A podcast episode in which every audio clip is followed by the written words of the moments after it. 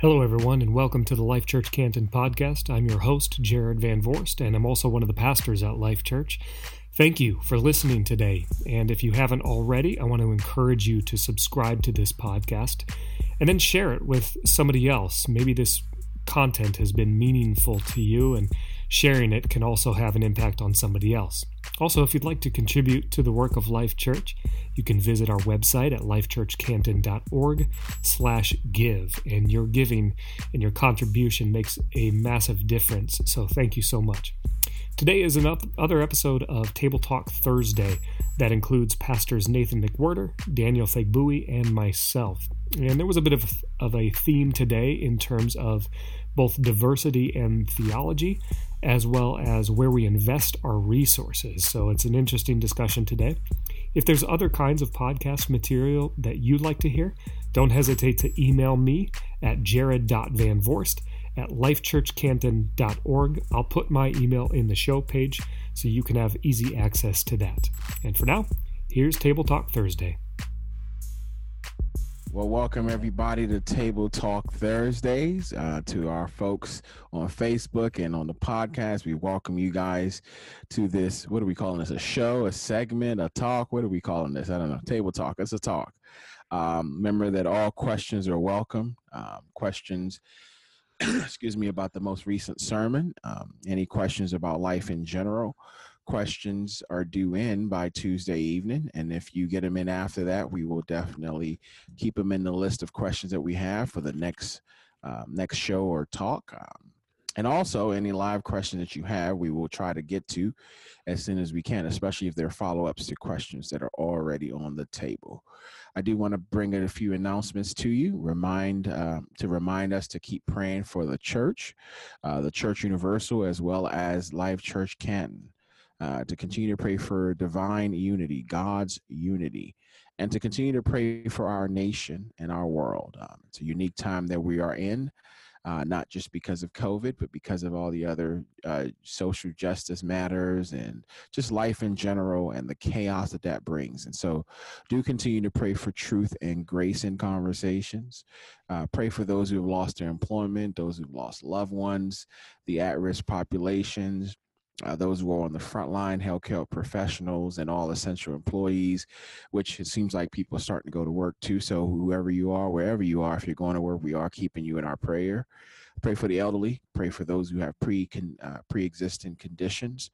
Also, do want to continue to lift up the families of Ahmaud Arbery, Manuel Ellis, Douglas C. Lewis, Breonna Taylor, Sean Reed, Maurice Gordon, George Floyd, David McAtee, James Scurlock, Sean Monterosa, Giovanni Lopez Ramirez, Dion Johnson, Justin Howell, Javier Ambler, Michael Ramos, David Patrick Underwood, Nakia Crawford, Carlos Carson, and Robert Forbes. Um, we want to keep those families in mind as we pray for just God's healing in this uh, season that we're in.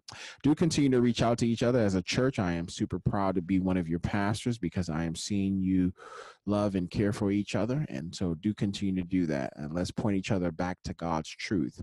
Um, also, want to remind you that we uh, did put out a call last week uh, for anybody who has any mental health background, whether you're a social worker, a therapist, psychologist, whatever you have, and if you have the, the time and the space, uh, our sister Lynn Jarrett came up with a great idea of being able to create just a small group. Um, especially given the impact of COVID and the impact of the justice issues that are happening, if you'd love to have a sort of group to be able to talk and and and um, and share your thoughts and sort of have a ther- therapeutic moment, uh, want to sort of encourage that. So if you have any of those gifts, if you have any of that in background and you are willing and able, please do email me at daniel.fagbui at lifechurchcanton.org. I'd love to hear from you and see how we can partner together to serve our people. And then also want to just keep in mind our sisters Laura and Lindsay are starting their uh, six week course this week. I believe they're full, but you can always still reach out to them. Uh, it's a great opportunity specifically for our Caucasian brothers and sisters to learn more about racial matters and ethnicity and a biblical perspective on race and justice and all those things and the history of our American church. So, particularly geared towards my uh, brothers and sisters who are white. And so you can reach out to uh, Laura at Be the Bridge at lifechurchcanton.org. That's Be the Bridge at lifechurchcanton.org. Um, and we'd love to connect with you and see if we can get you in the next uh, either Be the Bridge or Color Compromise. And so be a great prep for Be the Bridge actually to do Color Compromise. Also want to thank everybody who came out last Friday to Juneteenth. It was a great opportunity to uh, just uh, celebrate together and also mourn some of the things that are going on in our society and have gone on. It's great to see all my brothers and sisters, uh, brothers sisters of color, brothers sisters of different ethnicities and cultures. Uh, it was just a beautiful sight, and I, I pray that it was a blessing to you. And looking forward to doing something great next year. Um, God willing, we'll be in a different sort of milieu. And finally, men's breakfast, June, July, uh, sorry, July 18th at 9 a.m., sponsored by Harry J. Will Funeral Home. They are sponsoring folks, um, and it's a great opportunity for us brothers to get together and uh, connect with each other, encourage each other, spur each other on onto good things. I'm going to be there. I believe our pastors here are going to be there. It's going to be a great opportunity to just fellowship together. We're going to be outside in the pavilion, um, and we will we'll maintain as much distance as we are called to maintain. Um, but it would be great time and great lunch, great breakfast. Uh, sorry, breakfast, and it'll be it'll be good. Um, and our brother Kevin Bullock is the one who is helping sponsor that through Harry J. Uh, Will Funeral Home. Well, that is it for announcements. I feel like we need to start getting some sponsor money or something from these announcements. Uh, but it's a great joy to be here with you, brothers. How are you guys doing? Um, and how's life going?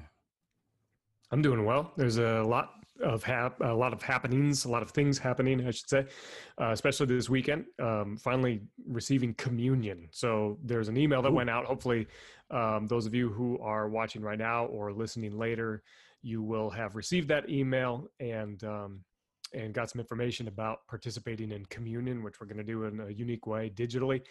Um, there's also information about uh, our, our, final candidate for for worship and tech and uh, that's really exciting. I'm not going to say too much more than that, but other than you, you, gotta you gotta tune in on Sunday at 9:30 on Facebook because uh, it's going to be a good uh, good service, good message as well, and um, weather's beautiful. We're good. Yeah, no complaints. Yeah, yeah. We got some rain this week. Need some rain. Yeah. Oh my grass was dying, but uh, I, I'd say I I probably feel a lot that old you know the grass all dried out and tired mm-hmm, and, mm. and, and uh, you know i'm sleeping all right kind of but but the idea of just being like i'm tired i'm weary i'm weary of covid i'm weary of this my gym was about to open up uh, this morning and then they shut it down again i'm not going to talk about whether that was right or wrong i just know i was looking forward to going to the gym and oh, now oh, wow. I can't. So I'm gonna go pick up some milk cartons. No, just kidding. I have wonderful setup at home. I'm I'm grateful for that. Um, but you know, I I think one of the things I've been hearing from people, and I even feel at times, is just um, the disconnection from the community. And Sunday mornings is just such a huge part of that. I just want to encourage everybody who's watching.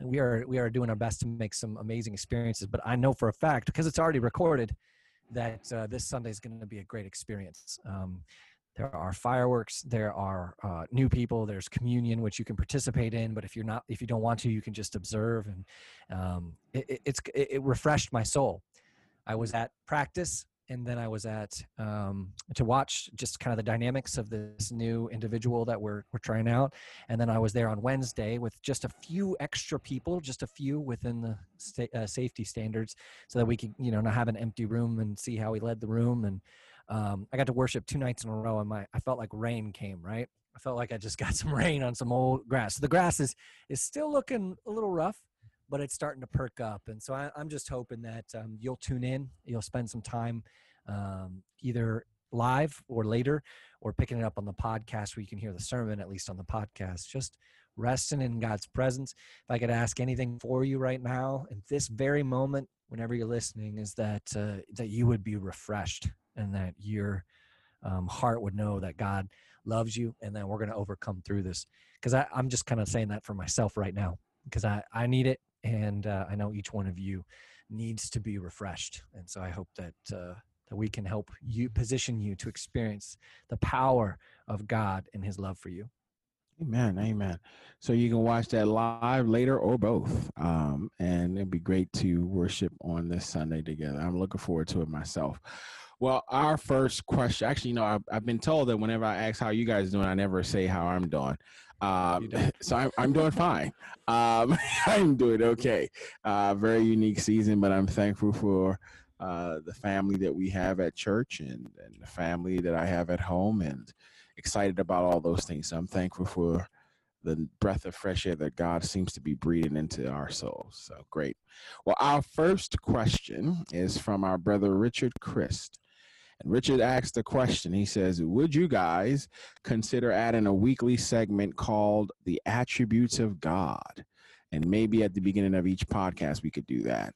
Um, he says each week we would describe one attribute of God's characteristic, uh, what it is and what it means. And uh, he goes further to say, yeah, God has infinite attributes, and it take us a lifetime to get through all of them. So that might be fun. What do you guys think about that offhand? I don't even think we've talked about that, but offhand, how do you feel about that? No. No, yeah, let's no, no talk. let's talk about the attributes of human beings. look, look, like I just, I was just, you know, we got through one question last week. We had Sue, uh, Sue on, but then afterwards we got through one question. So we're just gonna get through that question right there. No, of course not. That's not. no. Okay, next question. We're gonna try to get through all of them. No, none at all. I, I do love, I do love that question. I love the idea of it, and and whenever we can make God the focus, whenever we can elevate who God is it's so good um, yeah. and so wonderful. I think people should plumb the depths of who God is, and and uh, I don't know if an ongoing segment makes sense yet for us. Well, maybe we will. I don't know. I hear from you guys. Yeah. We're literally talking about this for the first time right now. Yeah. But man, when we fix our eyes on God and who He is, we have a value. It's called driven by new life, mm-hmm. right? And driven by new life, what you may not realize is all about making the name of Jesus Christ, Christ great. How do we get there? Well, new life is something we talk about when we talk about baptisms, but what it is is when somebody's life um, that was dead has new life, so symbolized in baptism. But when there's an area of their life that has been transformed, overcoming addictions, overcoming bitterness, overcoming that divorce, and, and there's this burst of this freshness, right? E- even when I was talking about feeling refreshed and like the greenery of the grass returning, there's this new life. And we want to celebrate this new life because the only one who can do it is God. Only one who can do it is yeah. God. So when you think about who God is and you start to to see that he is love and he has all these attributes and you start to raise him up, you you you really are trying to celebrate who God is. So I love that idea. Yeah. Yeah. I would agree with that. I think um you know, one of my concerns about people who leave the church um is is that they focus in or at least they're educated on one or two attributes of god and and for whatever reason miss the fact that god is multifaceted um, multi-attributed if i could say that and um, and and part of that is because of churches actually who will create whole models of their mission of their church of their theology around maybe just a myopic uh, one or two attributes of God. And and while that's true that they talk about God in that way, they miss some of the other attributes. And I've probably been guilty of it as well. Um, and so you you have an incomplete God that that you share about. And and if a person who is maybe on the fence about God or about faith or about church only hears that aspect and that attribute of God, and it's and it's not an attribute that sort of draws them in, then they decide in a very quick moment, like, oh, he's not for me. Uh, that God's not for me.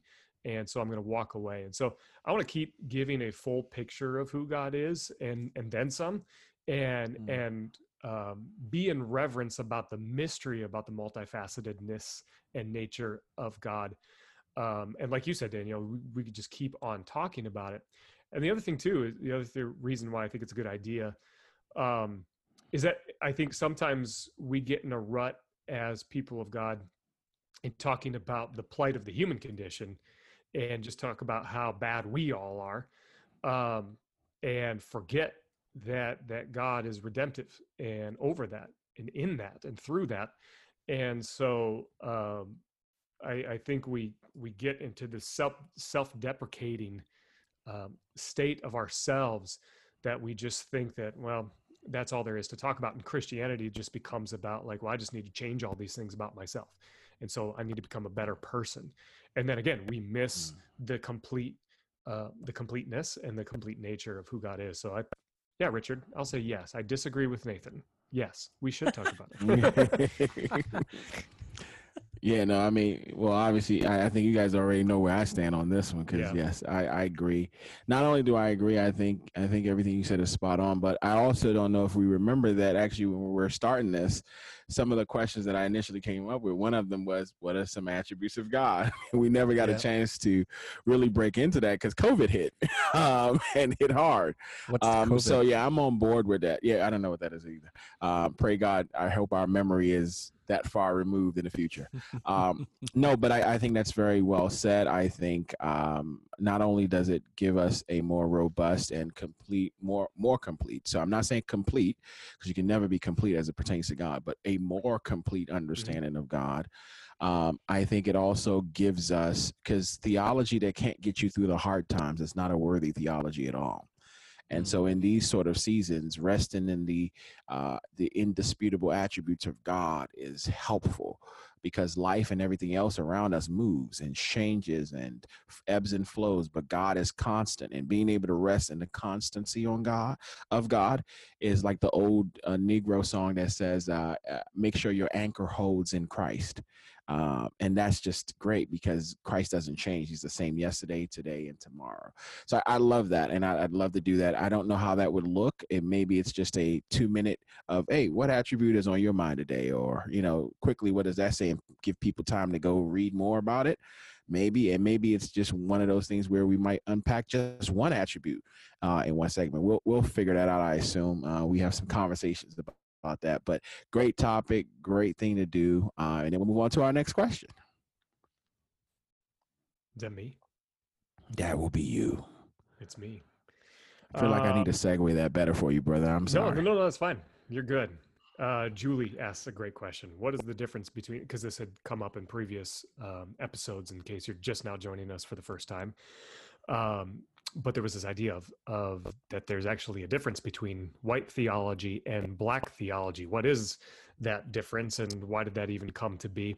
And Daniel, you said you uh, before the show that we should talk about how did we even come to realize that that was a thing for, for yeah, each of yeah. us personally. Yeah, so I'll, I'll, share that first.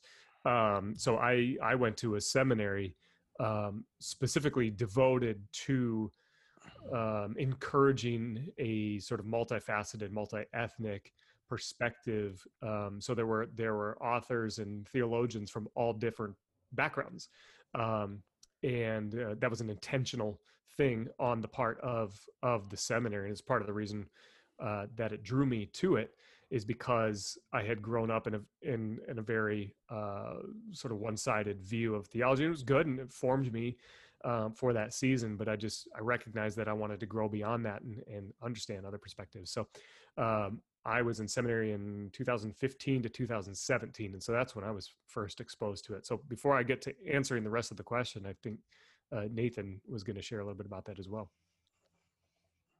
Yeah, I think there, there's a difference between um, recognizing a, a, different stop, a different um, basis of moving forward when you craft a sermon and just recognizing that you're in a different culture. So I was exposed to different kinds mm. of cultures of preaching or the black church and the, and the preaching, but I didn't think I recognized, like had that moment where, oh, something clicked in my mind that, oh, there's something else going on here that I just am, I'm not understanding. And so seminary is a great place for that because as you start to go through hermeneutics and you start to really get questioned on your base theology, you start becoming more aware of it yourself and you start thinking uh, in, in, a manner that allows you to be a little more critical of what you say, but also to try to dive to what's behind what other people say. And uh, I had a Dr. Marvin McMickle in one of the um, chapels, got up and started preaching.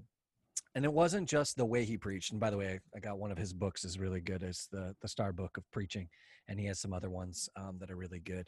Um, but but he preached in a way that I recognized there is something different behind this and drive it. And he was a he's a master, like hmm. a master. If you've ever sat under someone who preached, I can think of two people that I have two two total two people who I sat under and they preached, and I said, This is a master of the craft.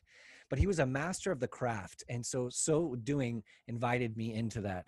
Um, and he was inspiring because he was a little more um, on this prophetic side, which we've been talking a little more about that, about that later. But the idea of the forth telling, the calling out the wrong and what's happening in the world. But I love this quote from his book, and, and I just want to share it. It's really good.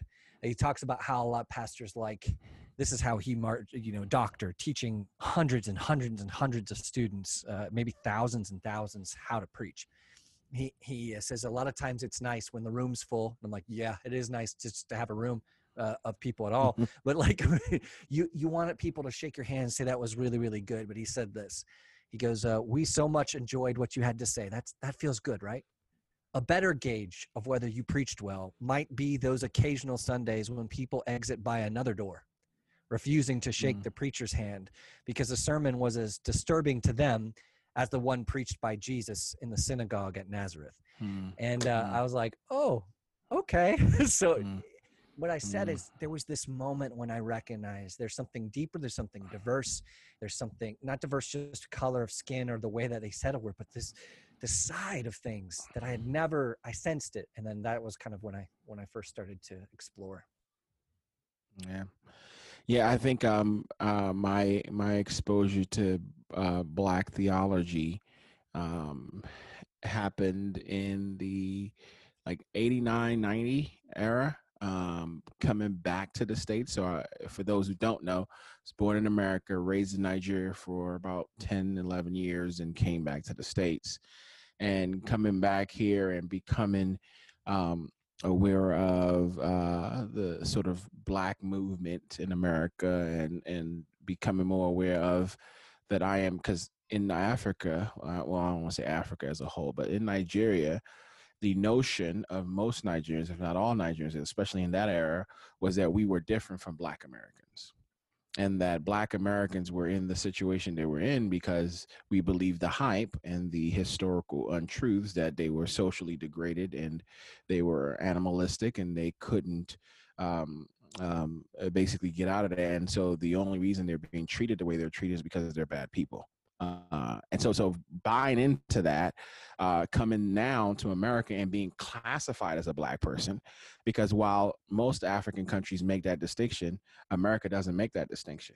Your pigment is black, your pigment is black. You're going to be treated the same way. Like no one's going to stop treating you badly and say, "Oh, oh, you're from Nigeria." Oh, no, no, you get a different type of black treatment. No, you're you're lumped in in that group, and so that lumping in created an awareness for me to say, oh, I want to learn more about the history of Black people in America. And started to not only see the history, but also see how uh, there's a convergence um, of our stories um, in so many ways. Like our stories are tied together, whether it's from the fact that you used to be part of me and you were taken from me, or in a sense that our plight is similar, albeit different. Um, both people being colonized looks differently, uh, either a whole country colonized or a whole culture colonized. Whatever way you want to sort of parse that out. And so I became aware and I started to read books and learn about stuff. Then I started to, didn't really know it was called Black theology theology at the time. I was just like, huh. So I'm in the scriptures. I can see myself in the scripture. So when he talks to Adam, he's he's talking to me too, not just people uh, that are not that are not black. Um, so that was sort of my my um my sort of uh, first ap- appreciation of it i yeah. began to know exactly what it was when i started to listen to when i heard of people like james cone who's the founder of black liberation theology yeah. um in a sense and then i started to read up on these historical black men who could preach mm-hmm. i mean like preach the cross and the salvation of christ um, and so, so those are my first thing. We'll, we'll might yeah. unpack some of this as we talk about the actual definition of this yeah. with your question. But that was my first sniff of what Black theology was. Awesome. Thank you. And then Nathan mentioned there was two people that he sat under that were extremely powerful. The other person I thought that was me and you. Well, it was me uh, and you. We're, he sort of lumps us into the same. Yeah. Um, so, so, so it's okay. I mean, share he wanted to keep us lie. humble. Do you want me to lie? Admit it wasn't. It wasn't. It wasn't us. Okay, not yet. That's fine. That's fine. Not I yet. Believe. I'll Give believe, it some time. Not yet. Yeah. That's okay. I'm fine with that. Yeah. Um, it gives me a bar to set for myself to grow. No, so um, so here's the interesting thing. Some of you who are listening right now, may, maybe you've heard of some of the the heavy hitters, the big names. Um, you know, Martin Luther, not Martin Luther King mm. Jr., but Martin Luther in the Reformation period. John Calvin, uh, John Wesley. Um, later on, you get guys like uh, like Jonathan Edwards and George Whitefield, which we talked about a little bit from Color of Compromise and then into the 20th century, some of the readers or some of the authors that we read were um, Karl Barth and uh, mm. uh, Rudolph. Um, shoot, now I'm, I'm missing his name.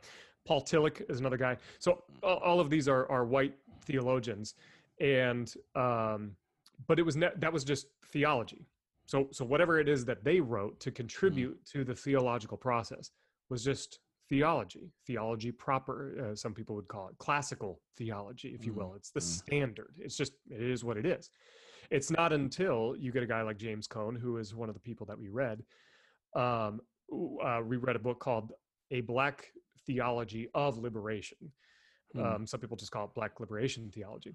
Mm-hmm. It's not mm-hmm. until we get to him or others like him that now all of a sudden we're putting a qualifier before the word theology.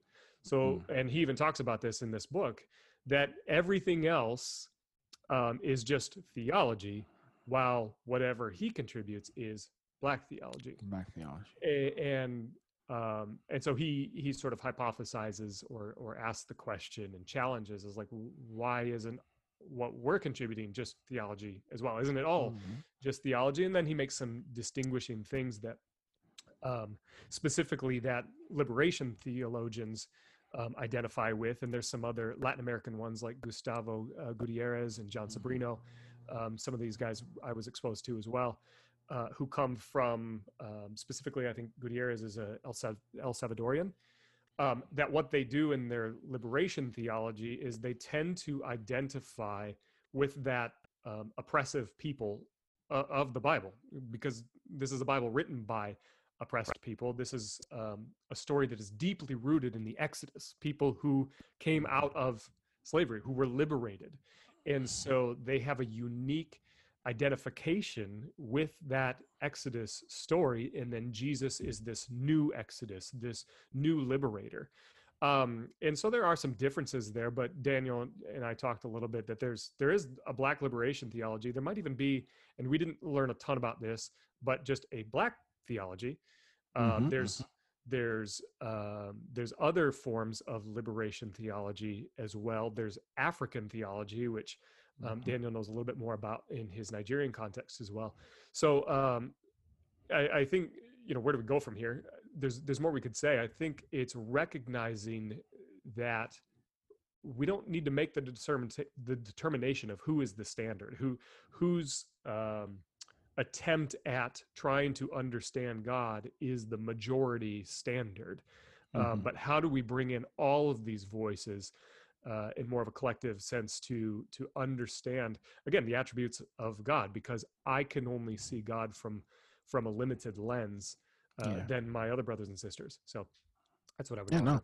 Well said. I mean, I think to piggyback on that last point is um, even if you put two African Americans together, you you you will find that one of them will will, will gravitate towards one attribute of God mm-hmm. over the other because of life experience, right? Life experiences does that. Cultural experience also does that.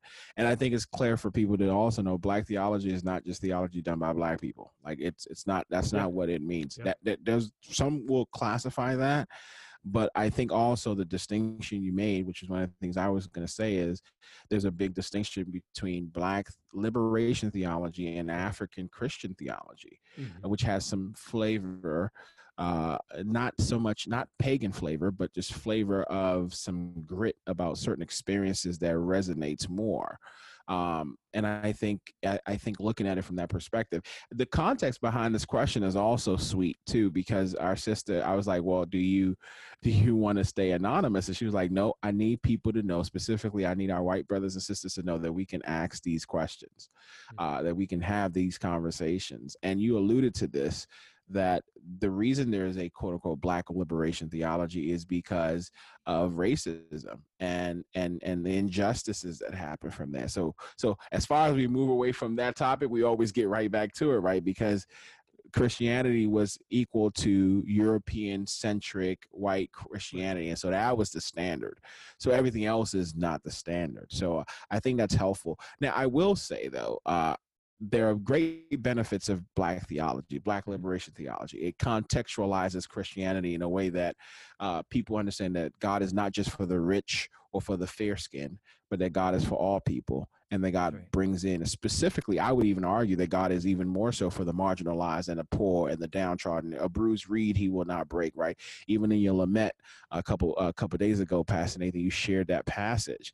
Um, yeah. Christ is for the less fortunate. He is for the broken, um, and he speaks about that as such. Right. And there's nuances to that, but I do think that Black liberation theology does take a a turn towards replacement theology. Mm-hmm. Yep. And that's the painful part of it, right? But it's not now when people hear that, I don't want you to hear, oh, well, there it goes. But because regular theology also took a turn to make it more anglicized and make it be, you know, sort of white whitenized, if you will. And so black liberation theology sort of moves. And when I say replacement theology, what I'm saying is that um, in the core of it, if not carefully explained, it tends to see itself as Israel and as and America as Egypt. Uh, and there's there's there's enough history in there to be able to see that parallel, but not in the sense of saying no, I am Israel, uh, versus saying no, I I am similar to what they've gone through. So so that's where it moves out into a hermeneutic that is more where, where some people will say is social gospel versus the gospel gospel. Right. And for us who know, you can't have the gospel without the social part of it. Um, and so we don't make that distinction if we're trying to be balanced in the Bible, that the Bible by itself, the gospel has social implications. And that's true, and you follow those those don't become the end. So you're not expect essentially trying to create a utopia. You are trying to create as much as you can a godly Christian atmosphere, but you're not intending to to think that you can achieve uh, a godly utopia through social means alone. Does that make sense? And so I think that's the stuff that's like super interesting is to see how it's deviated from uh, the core of what it was, but then the origin of it is true is that it's born out of pain, suffering, and the fact that I I am being told that I am less, uh, I am inferior before God as a black person, and then I am being told that I'm not even in some cases worthy of salvation. And so, in a sense, uh, black theology or even black liberation theology is intended to um, recapture the rich African history of the church. Athanasius, Augustine, all these great men of the faith who were African and who were there before the church ever got to Europe. And so it's helpful to just reclaim some of that and say, no, God is a God of all people. So that's that I think there's much more we can say about that. But in the core of it, there ought to be no black theology and white theology. There should be, and there isn't actually a white theology, it's just quote unquote theology.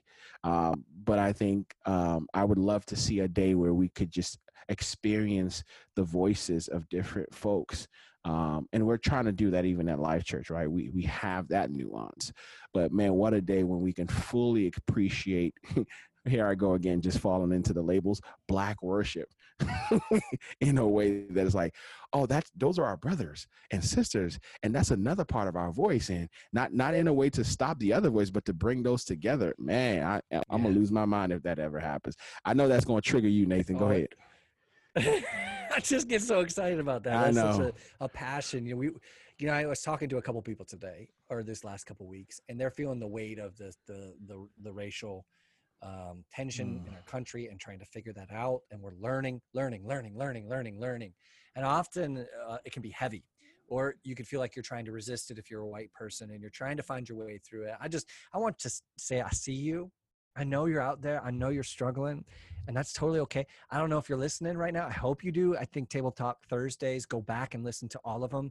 They've been such a great um, conversation, but um, I, I'm excited too about what comes, what the what some of the fruit is from working on justice.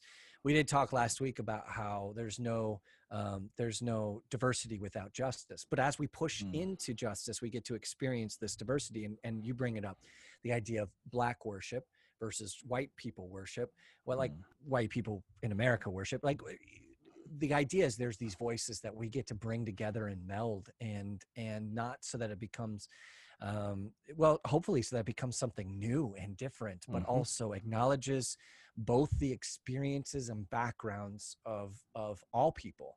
And uh, I, I, don't know what's next. Hopefully, we'll be working on what what Indian worship looks like, and and uh, and, and you know, I, just working into it. I'd love that because we get to experience something beautiful together, um, distinct, but also the voice of God. And I think that was what really black theology was trying to express um, and is trying to express that God would be with the black people who are being oppressed and who are mm. being oppressed. God would be with them, and and and that experience and that voice uh, should come out. And I, I think of another group of people, and often you'll hear a lot more about Moses You'll hear a mm-hmm. lot about the uh, the leader who led the slaves out of slavery into a new mm-hmm. world, and not just out of slavery, but out of that the mental and harm that comes from slavery. And so, you and sometimes in Black theology, you hear more or sermons, you'll hear more from Moses, and and and you'll hear there, there's just this nuance that what we could understand. And if everyone out there, you're freaking out because you think that the church is going to be oppressed someday and we're going to lose all our rights and everything. Well, honestly, you probably should jump on that black theology train because they're going to teach you how to mm. work through it, mm. how to be the church in well. oppression. In fact, they, they know they know way better than I do how to do that. And and and so if you're afraid of it, you shouldn't be uh, because you know God's God's going to carry us through. But they they may actually become much uh, that that way of thinking and that experience can may become way more beneficial to us if we get to that point. I, I know I just went like all over the place. No, I I'm about to jump on your bandwagon because I think so. This let me get a little serious. I think the church is going to be persecuted. Any reading of your Bible will move you into a place that the church is going to be persecuted. It doesn't matter if you're a millennial, whatever you want to call it. You're going to you're going to experience persecution. Black folks are strategically gifted to help in this area, to help through the mm-hmm. persecution. And it was a comedian that said it, and, and this might not be too PC, but he says, you know, he was he, he was a black guy in his house, um, and he had just gotten some money and just you know become upward mobile and his gardener came up of a different ethnicity and said, you know, hey, it's hot out here. Can I get some water while I'm mowing your lawn? He was like, no, hum your way through it. That's how we did it. hum your way through it. And I think oh, I think we get to learn. No, and I, I think this this is key because I think we are going to see more and more how much we need each other in the in the next few years um, yeah. as it rolls around. And we're yeah. going to ask the question of, well, what other part of the body, big body, what other part of the body has been accustomed to mm-hmm. suffering and still yeah. yet faithful to the God that was used to oppress them? And then comes the conversation of, okay, well, how do we? So it's no longer going to be Negro spirituals; it's just going to be spiritual spirituals when we yeah. all start to have to sing them and and and yeah. wade in the water. So yeah, so let me let me let me let me let me let that one go. yeah, no, it was it something that came to mind as you were just talking. Then you started talking about wade in the water, and all of a sudden I'm like, wade in the water. Right. Anyways, I was get yeah, I was getting to that. Anywho, um, I, I was thinking uh, just about how if God is taking us through all of this disunity, if God is taking us through COVID, if there is a wilderness moment or a confrontation moment, that always precedes a move of what God wants to do next.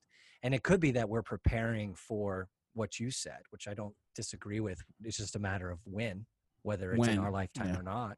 or the next yeah. decade or next minute. I don't know. Anything could happen in the next minute at this point. World War Three could start because this were this year has been crazy. 2020 is gonna be a year no one wants to talk about. And it depends on but, where you are, right, brother? Because for some it's already yeah, started. Exactly. That my point in is that God is clearly bringing this to the forefront of everyone's mind. And I would encourage people stop trying to escape it and hmm. try to see what God's going to do through it. We're hmm. trying to return to some kind of feeling and way. Uh, mm. and, and God, God wants to to take us through. He always takes His people into the wilderness to refine them or to reveal more about who He is. And to see it that way as the positive is the only way to get through this. To continue to see the hope, and that's why so many of the spirituals focus on what God is going to do. You know, swing low, swing chariot. You name it. These, these. This is our God is our provider. He is the one who's going to show up. But I, w- I want to hear from Jared because we got excited there. We got through two questions. Hopefully, we'll get to the third one here. Yeah. So actually, so I'll say this last thing. Um, I want to give you a resource uh, for those of you who are listening. Mm. A guy, a German guy uh, by the name of Jürgen Moltmann.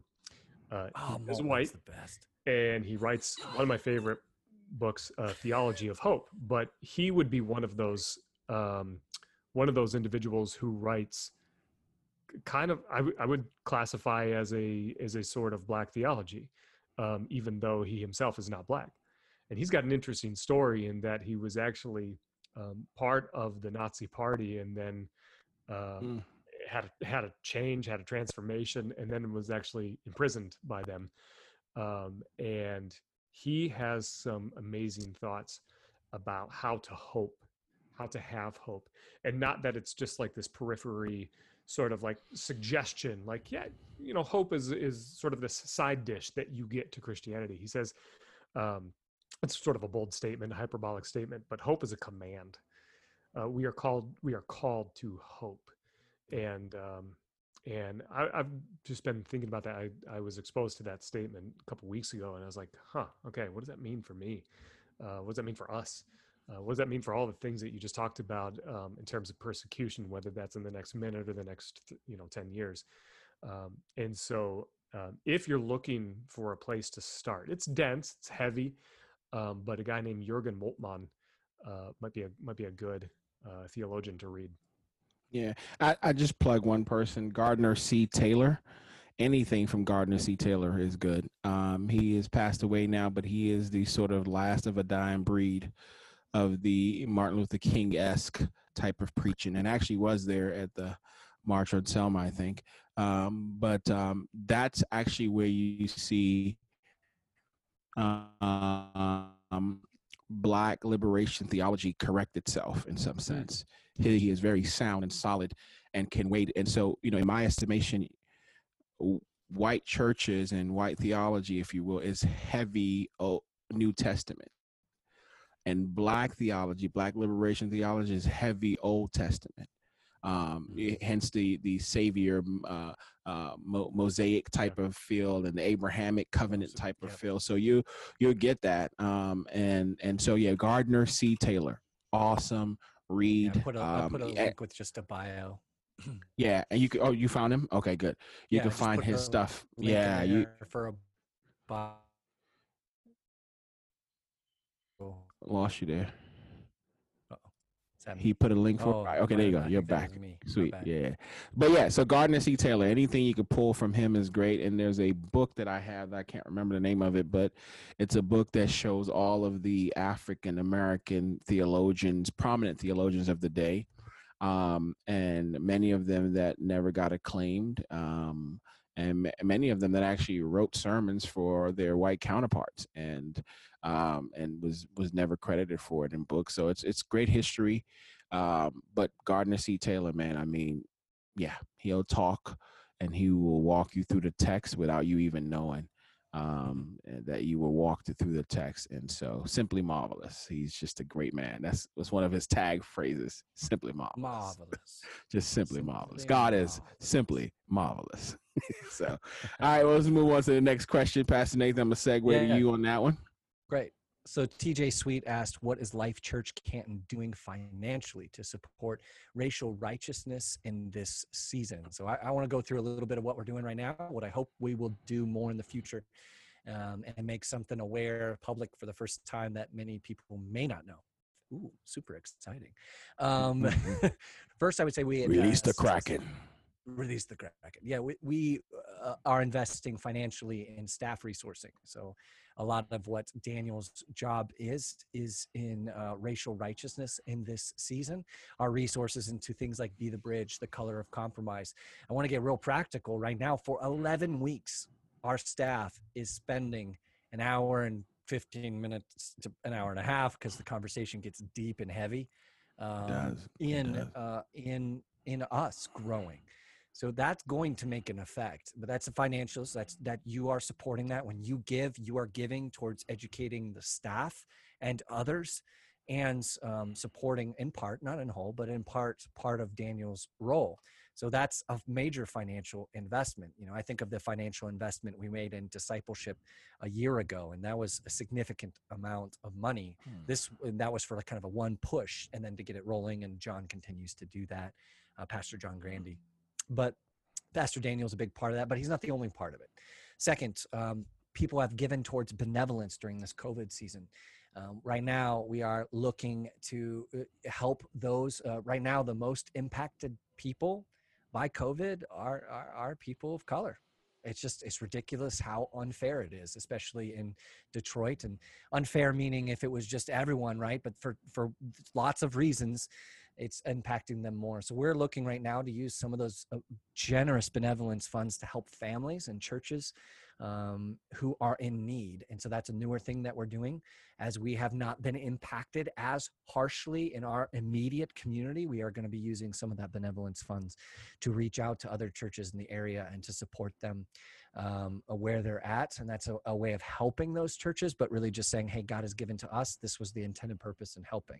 And racial righteousness is, is bigger than just helping give money, but it is also walking with people as we go. Um, anything else that uh, we're thinking about right now? I know we are talking about future things, um, the desire to start doing uh, more, um, but there's a big one I want to talk about. Um, but I just wanted to make sure I didn't, if there was more nuance or anything else you guys wanted to comment about that. Yeah, I think that's it. I think, I mean, obviously we were ongoing connecting and collaborating with other churches in the area, other life church churches that are, that don't look like us. And we're continuing that fellowship. So that's good. Yeah. Yeah, and some of the work we're doing is spreading to other churches who are now doing it with their staff as well. Jared, were you going to say something? No, you're muted. You're on mute. Yeah, it's all good. You Sorry. be sad. Uh, you covered all the bases. Okay. Um, we want to continue to move into communities uh, in our own area as well. Those are things of the future. I also want to encourage you guys. I had a post a little while ago about 75 things you can do if you're a white person, if you want to support. And some of that is investing in black businesses.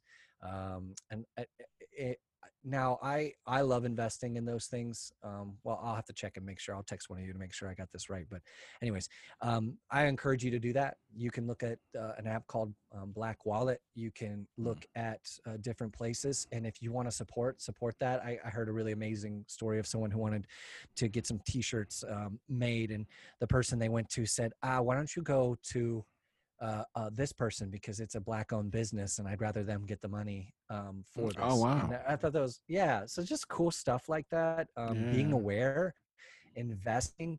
Um, there's a lot in Detroit. We got a lot of companies that are black owned and I'm, I'm I, that's a huge way to do that um, personally mm.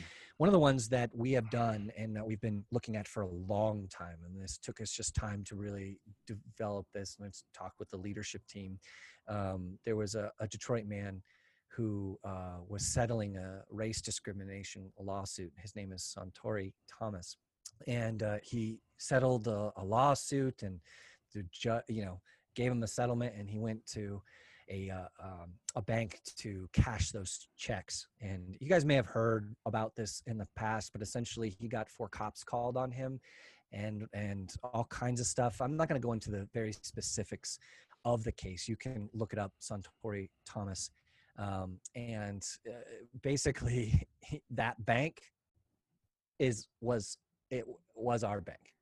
Tcf bank did it and the way that they responded to it and the way that they uh, did it, it we have decided as as a church um, that we're moving all our money away from them. We're going to take all the money and stop banking with them. And then we're going we as a leadership team uh, wrote up a letter and uh, sent it to them and basically said, look, it is clear to us that you are not making these steps towards, and whether this was a, a, a racist moment, your response and your mm, lack mm. of investment into creating better awareness so that this doesn't happen to people again. Um, has meant that we that we are not confident that you aren't continuing to do that now and so we will not be banking with you. Hmm. Um, and so we have moved away from them and uh, very intentionally. And the leadership team spent a lot of time processing that. And whether we wanted to, this is about as public as it's going to get right here, is us hmm. talking to Table mm-hmm. Talk Thursday about it.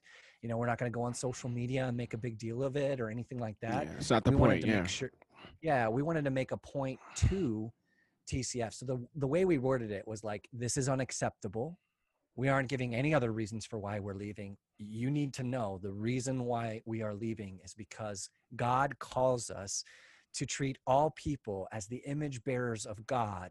And so mm-hmm. we are we must support businesses that do that and we must not support businesses that don't.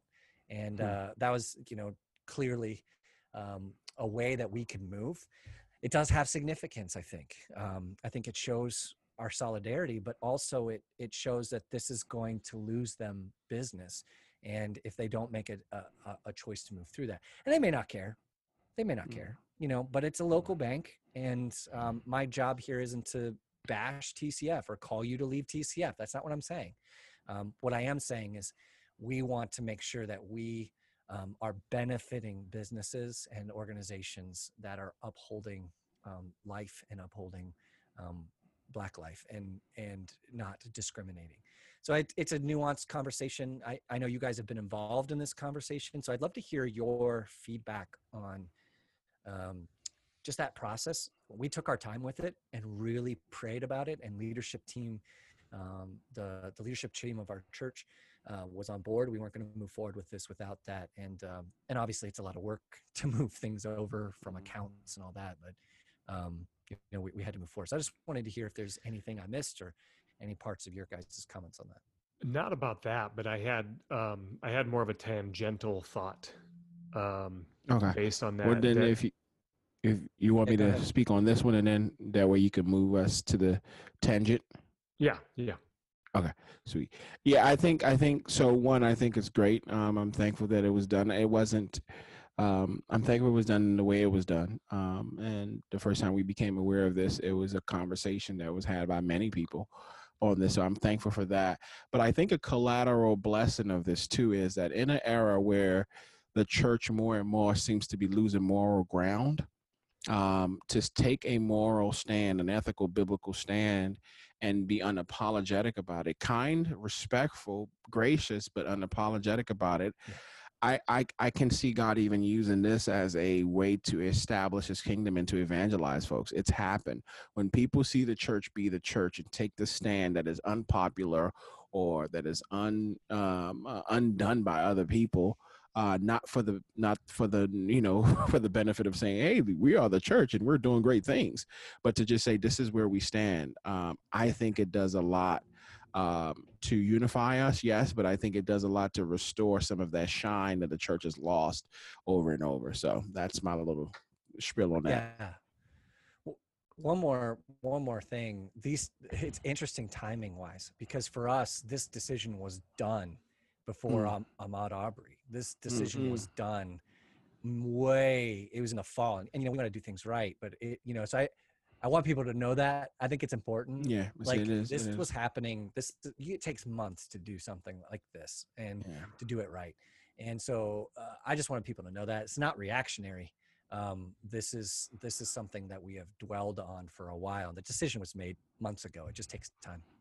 As a good pastor, I lied. I thought that I was going to shut up, but I didn't. Um, so the other thing I would say is the the thing too strategically. Not that this was the plan strategically, but the timing is also good because people are used to hearing waves of injustice conversations like oh, okay so this happened and then something changed.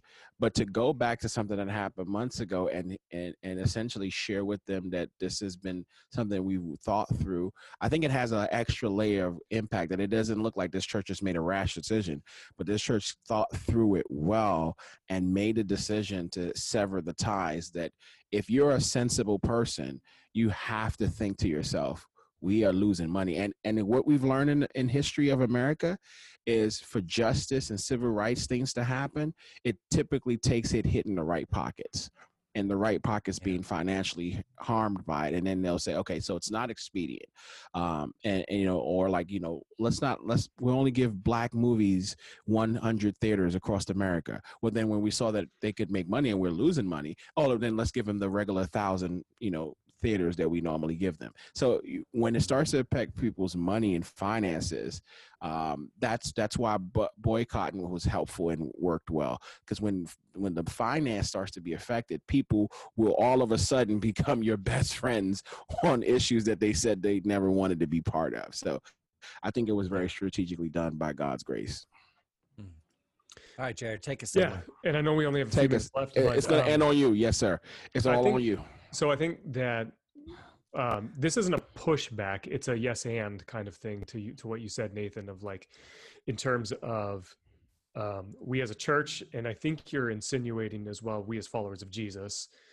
Um, mm. want to be very cognizant of the kinds of businesses that we are supporting is that or, or benefiting in a sense is that kind of what you were saying yes okay yeah and i'm opening a can of worms on that one too. yeah I which, which that and um, because it's it's a conversation that's happening not just in issues of of racial justice but other forms of justice as well as just the topic of morality mm. and you know how high of a bar do we set for businesses that aren't necessarily founded on morality or or certainly not on any kind of judeo-christian ethic how how high of a bar yeah. do we set for them in terms of our uh, business transactions, you know. And so, how far should people take that in terms of do I shop here? Do I buy this thing, you know, yeah. because they support X, Y, and Z? Or eh, I'll give you an example. Like we, uh, the church that I was at previously, we were getting T-shirts for the youth, and we recognized that the the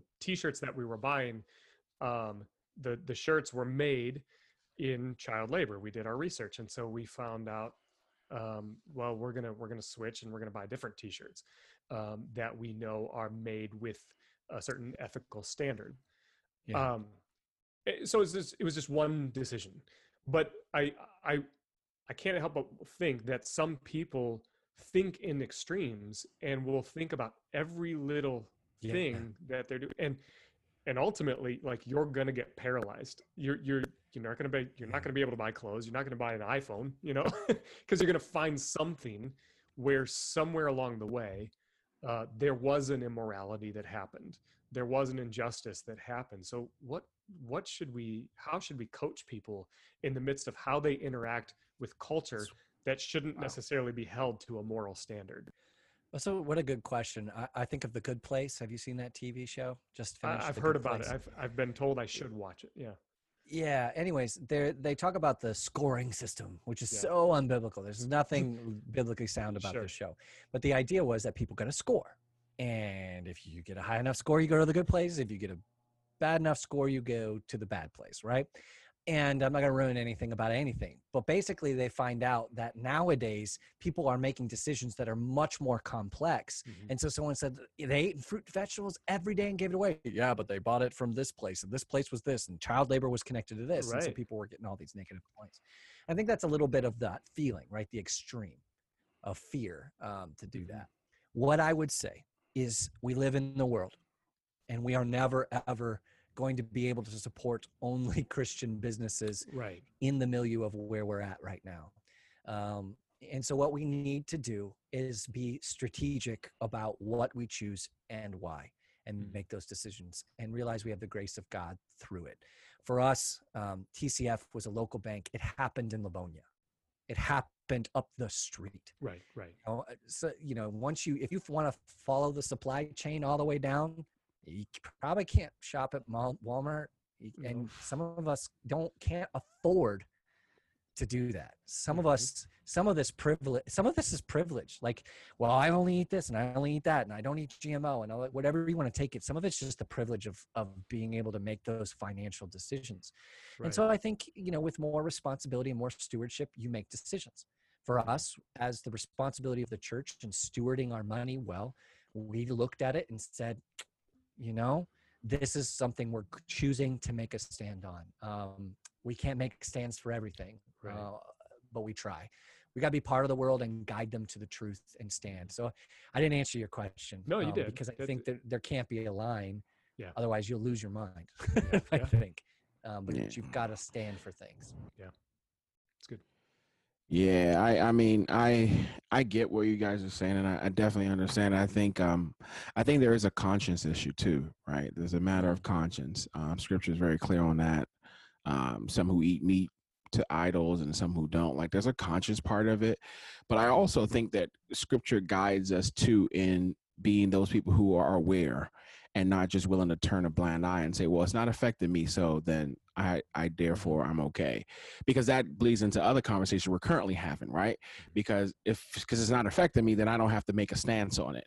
Um, so that's, it's, it's not an easy answer, but I think as much as I can, I'm guided by Romans 132 that talks about not just not doing things that are ungodly, but also not giving tacit approval for those things. Sure. Yeah. And so, in what ways are we giving tacit approval? Even if it's not severing a relationship, if it's just going on the books and saying, hey, you need to do something about this because I want to use my relationship with you to leverage you doing something that's godly there's nuances to it. Some of them it is the severing of ties because it's a system systemic issue, right? It's it's the, the sort of Chase Bank issue for me is not just one location. It seems to, in my research, to be a systemic. Quick, quick, quick. That was TCF yes. Bank. Chase Bank yes, is yes. the bank he went no, to. No, I know, I know, I know, I know. Yeah, I just want to make yeah, sure people yeah, don't no, freak no. out about I, sorry, Chase yeah, Yeah. They Thanks for doing right it. Thing. I appreciate it. Yeah, no, TFC yeah. is different, but when I think of a Chase Bank, for me in my head, it's not just a local branch. It's a systemic issue that I personally will never bank with. Sure. TCF, the little that I know, it seems to be systemic as well, but specifically this happened in Livonia in, in and, and and we bank with that right so we can do that and we mm-hmm. can take that stand so i don't want people to feel like they can't make a stance either. So I don't want any extremes. I, I would not want you to say, "We all, you're I'm in the world, but not of it." So I'm going to just do anything. Paul talks about that in you know in First Corinthians chapter five about you're in the world. You're going to have worldly things around you, um, but also in the same sense, I think as Christians, we ought to be asking the question, in what way am I giving tacit approval to things that are not glorifying to God?